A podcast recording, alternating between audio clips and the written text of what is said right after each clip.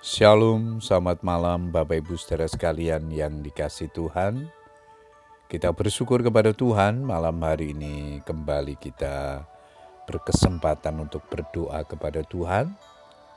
Mari kita terus membangun hidup yang dekat kepadanya karena dialah sumber kekuatan di dalam kehidupan kita. Sebelum berdoa, saya akan membagikan firman yang malam ini diberikan tema jangan berubah sikap. Ayat mas kita di dalam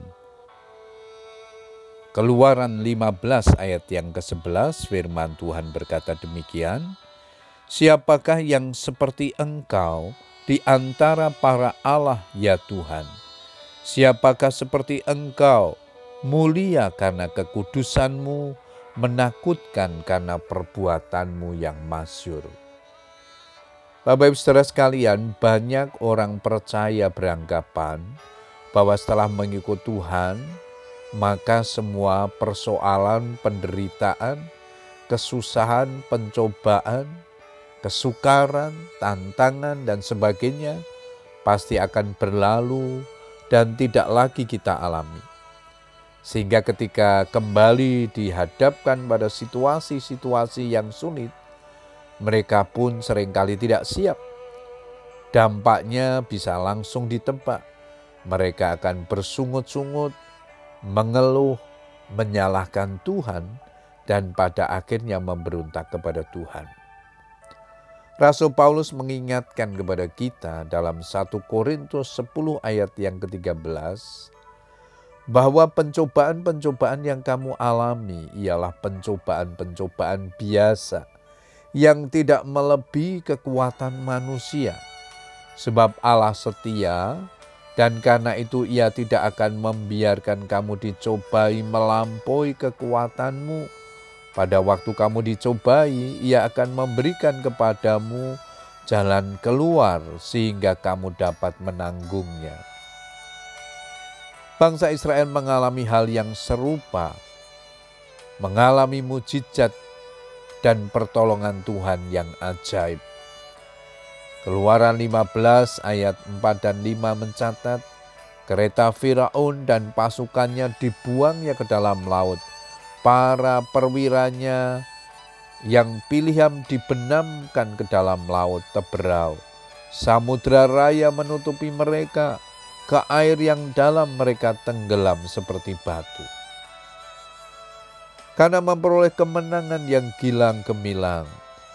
Umat Israel pun bersorak-sorai penuh sukacita memuliakan Tuhan. Tuhan itu kekuatanku dan masmurku. Ia telah menjadi keselamatanku.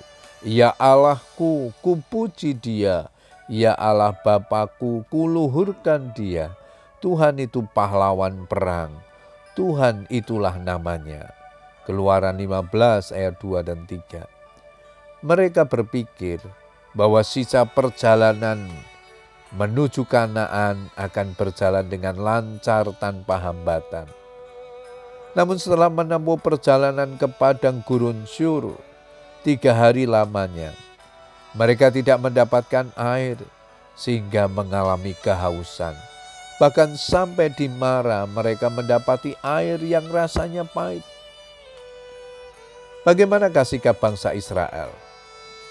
Apakah mereka tetap bisa memuji-muji Tuhan? Ternyata tidak. Dengan cepat sikap mereka berubah. Mereka kembali bersungut-sungut, mengeluh dan kecewa. Mereka tidak bisa menerima keadaan yang seperti itu. Bapak Ibu Saudara sekalian, ketika masalah kembali terjadi dalam kehidupan kita, sering kali begitu mudahnya kita melupakan kebesaran kuasa Tuhan seperti bangsa Israel. Mari kita tetap belajar percaya. Tuhan itu tidak berubah. Situasi, kondisi, masalah bisa saja terjadi dalam hidup kita tetapi janganlah berubah sikap dan kepercayaan kita kepada Tuhan. Tuhan tetap sama, Dia besar, Dia ajaib, Dia luar biasa dalam kehidupan kita. Selamat berdoa dengan keluarga kita. Tuhan Yesus memberkati. Amin.